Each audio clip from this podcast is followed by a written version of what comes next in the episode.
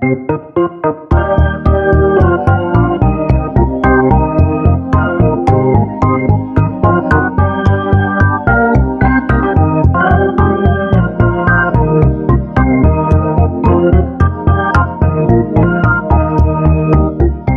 like to thank Sentry.io for sponsoring this episode.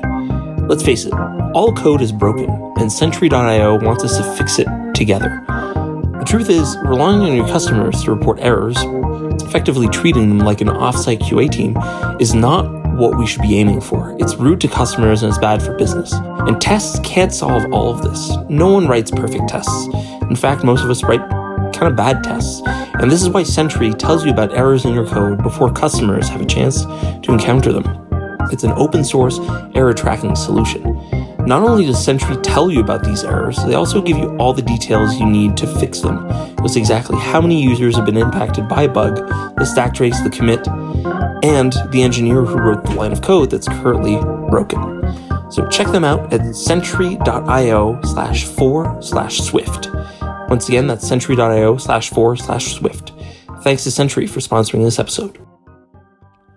Welcome to Swift Unwrapped, a show about the Swift programming language and other Swift.org projects. My name is JP Simard. And I'm Jesse Squires.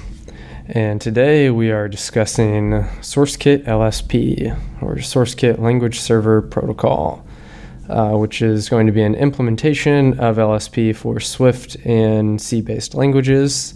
It was announced on the forums relatively recently, and uh, it is very much in the very early stages.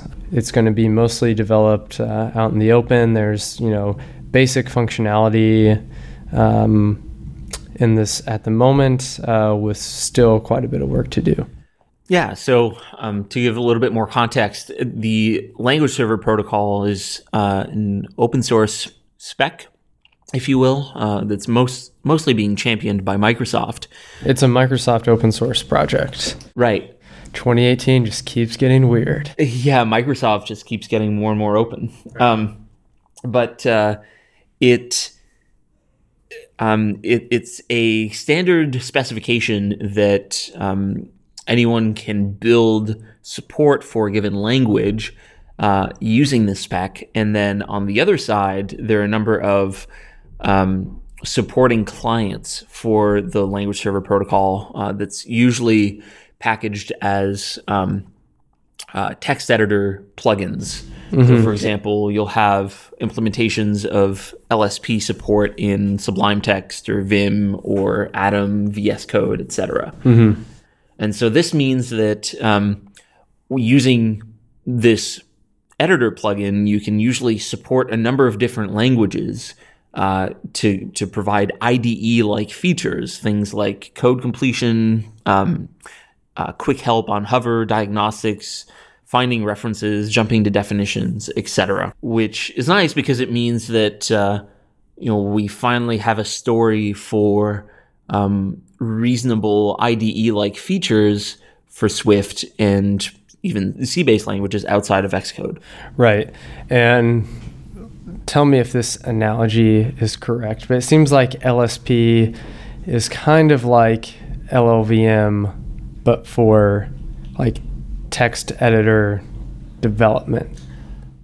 Uh, right. in a way, in like the very high level sense. Right. Well, what I mean is like LLVM, you just write a front end for the compiler, and then you can spit out binaries for all these platforms. Here, you like you write your language server protocol conform to the spec, and then all these editors can just plug into that and use and, and provide syntax highlighting or well, I guess syntax highlighting is not part of the spec, but can provide all this other semantic editor information. I think if we were but, to make an analogy, it would probably be closer to like the C standard, which mm. is where the language is defined. Mm-hmm.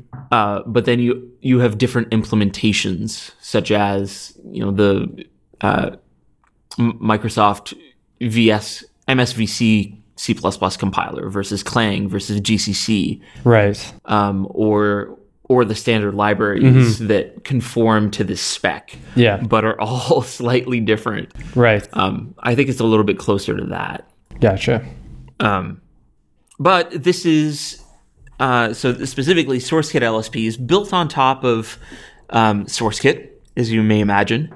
Um, so it calls into SourceKit to provide this functionality, and uh, on the C languages side of things, because this also supports not only Swift but also C, C++, and Objective C, presumably Objective C++, possibly, but they don't mention that. Um, would leverage clangd, which is um, part of a recent uh, uh, development tree in, in Clang itself. Mm-hmm.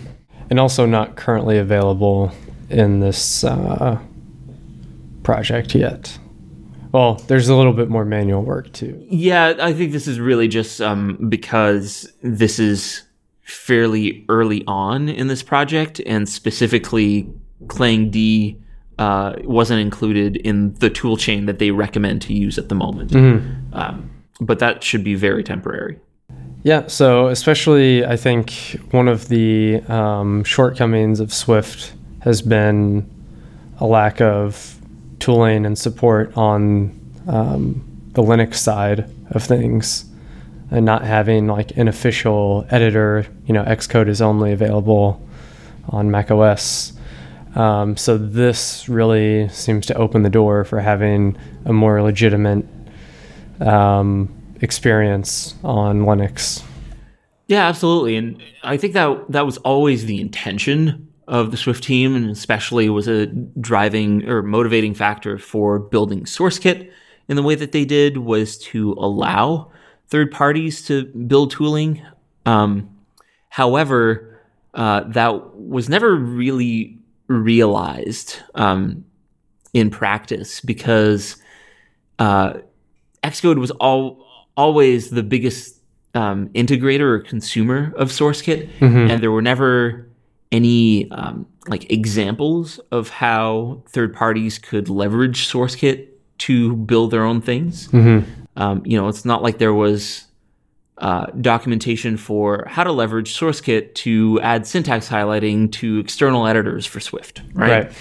Uh, and in fact, doing that is extremely difficult to do with SourceKit. And so the fact that Swift team's embracing uh, LSP here is a really positive move forward in that direction where they can finally realize some of that potential for making it easier to have third party tooling because they don't have to, Apple no longer has to uh, fill that role of championing, like getting people to adopt um, SourceKit, where they can really just leverage the spec and that's being used and where tooling's being built across the industry for other languages. You've got you've got Rust, um, a number of other languages that are building, uh, even JavaScript, um, that are building LSP support.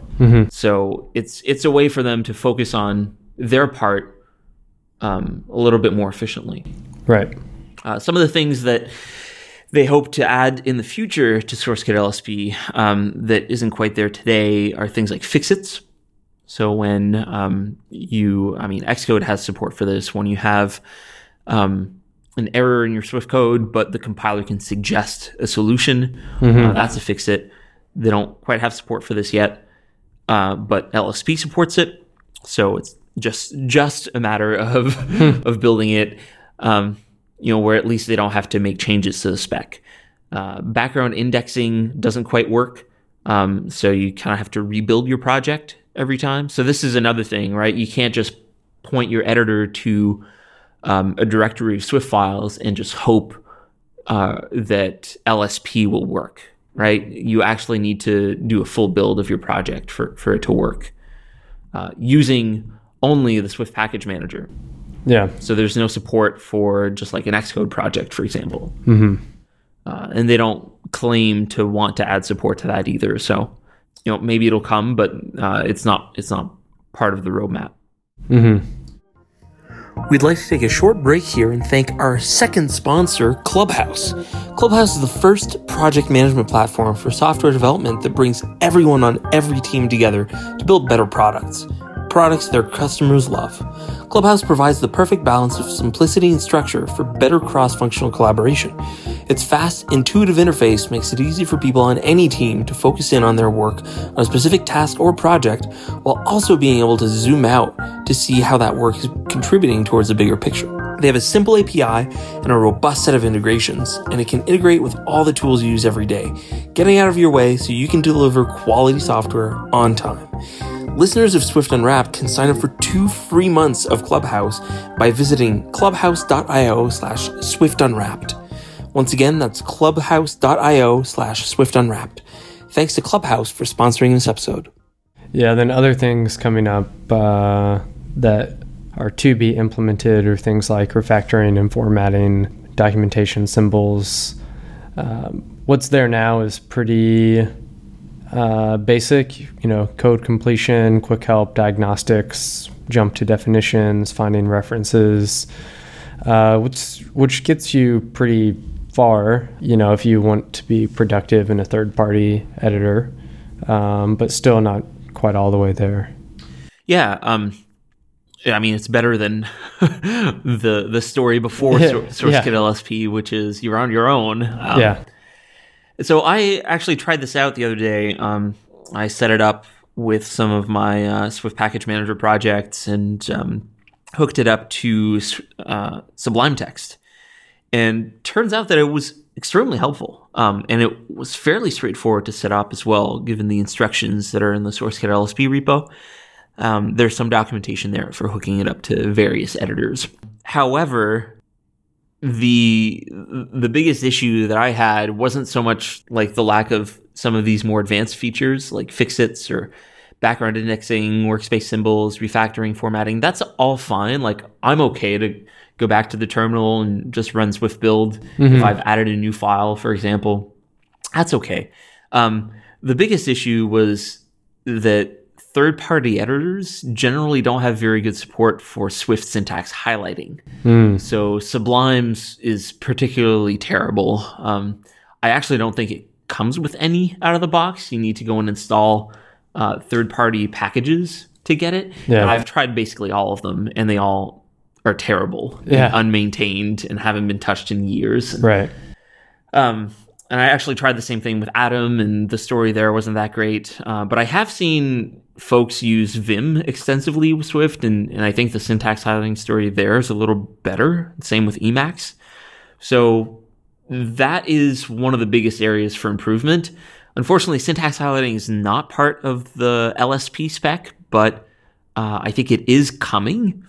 Um, I wonder- I just wouldn't hold my breath. Yeah, I wonder why that is. It seems like a reasonable thing to be part of LSP. Yeah, uh, you know it's it's coming. Um, I've seen some GitHub issues on the LSP project for I think it's VS Code, um, which is kind of like the canonical implementation of, of LSP, uh, where Microsoft is saying that they are building this in, but uh, there's just no timeline as to when we can expect that Right. because SourceKit already provides the support, so hopefully it wouldn't be too challenging to go and translate um, SourceKit's representation to an LSP compatible representation when when the time comes. How did your experience with um, Sublime Text compare to um, adding this uh, support for VS Code? So, so Matt wrote this article on NSHipster about um, basically hooking all this up with VS Code um, and using VS Code for Swift development. Um, seems like you you probably followed similar steps, or Uh, yeah, it was it was a little bit different. Um, uh, looking at the NSHipster article, there's um, there's a little bit there about uh, Node and needing npm, um, but that wasn't necessary for uh, integration in Sublime Text. Um, so I did have to go and build uh, SourceKit LSP using a custom tool chain. So th- those parts are uh, are the same. Um, uh, and then it was also a little simpler than um, some of the VS Code instructions where you need to create your own package. I don't know if this is necessary, um, but as part of the SourceKit LSP, there's there's actually uh, a way for you to build an LSP client package uh, for Swift, and that wasn't necessary. Um, I could just install a package from the Sublime uh, package repository. Yeah. Uh, I just had to go in and tweak if add a few values in its uh, JSON configuration file for this plugin uh, to give it a path to the toolchain and to the SourceKit LSP binary. I think Okay. Interesting. that was pretty straightforward. Yeah. It was very useful. Um, just hovering on on tokens and seeing their documentation, um, having a link to go and find references, uh, all worked fairly well, as well as um, SourceKit does within Xcode, effectively. Yeah. Yeah, that's pretty awesome. Yeah, the lack of refactoring support w- was unfortunate because I think that'll really make it very powerful. Um, but again, n- not nearly as useful as just having uh, visually accurate um, syntax highlighting. Yeah. Yeah, but just looking at the screenshots for um, uh, Swift and VS Code, it seems to be better, uh, but still not quite great. Like there's a bunch of effectively unhighlighted tokens in there. Yeah. Um, like access control levels aren't aren't highlighted at all. It's effectively just like you know there, there's no syntax information. yeah. Same with um, Protocols. protocols. Yeah. Um, so that's really not ideal, and it to me it, it makes it almost unusable. You know, so my usually my typical workflow for working in um, in external editors is really only in a supporting role for Xcode, where say I want um, like multi-cursor editing or um, just better yeah usually it's for multi-cursor editing that i go and and pull up sublime for doing things Right. um i'll, I'll still switch back to xcode after i've done my edits Yeah. Yeah. Uh, but you can do this with Xcode now, right? The multi cursor. you can um uh, isn't that like behind um uh user defaults flag that you have to launch xcode with Oh, is it really? yeah i thought it was still hidden somehow and not quite ready for prime time but i haven't used it so it may be it may be solid Yeah. Maybe that's when I tried it a while back. It wasn't working. I- often use um, uh, the default key binding for this is Control Command E on a token, which is um, edit all in scope, Right.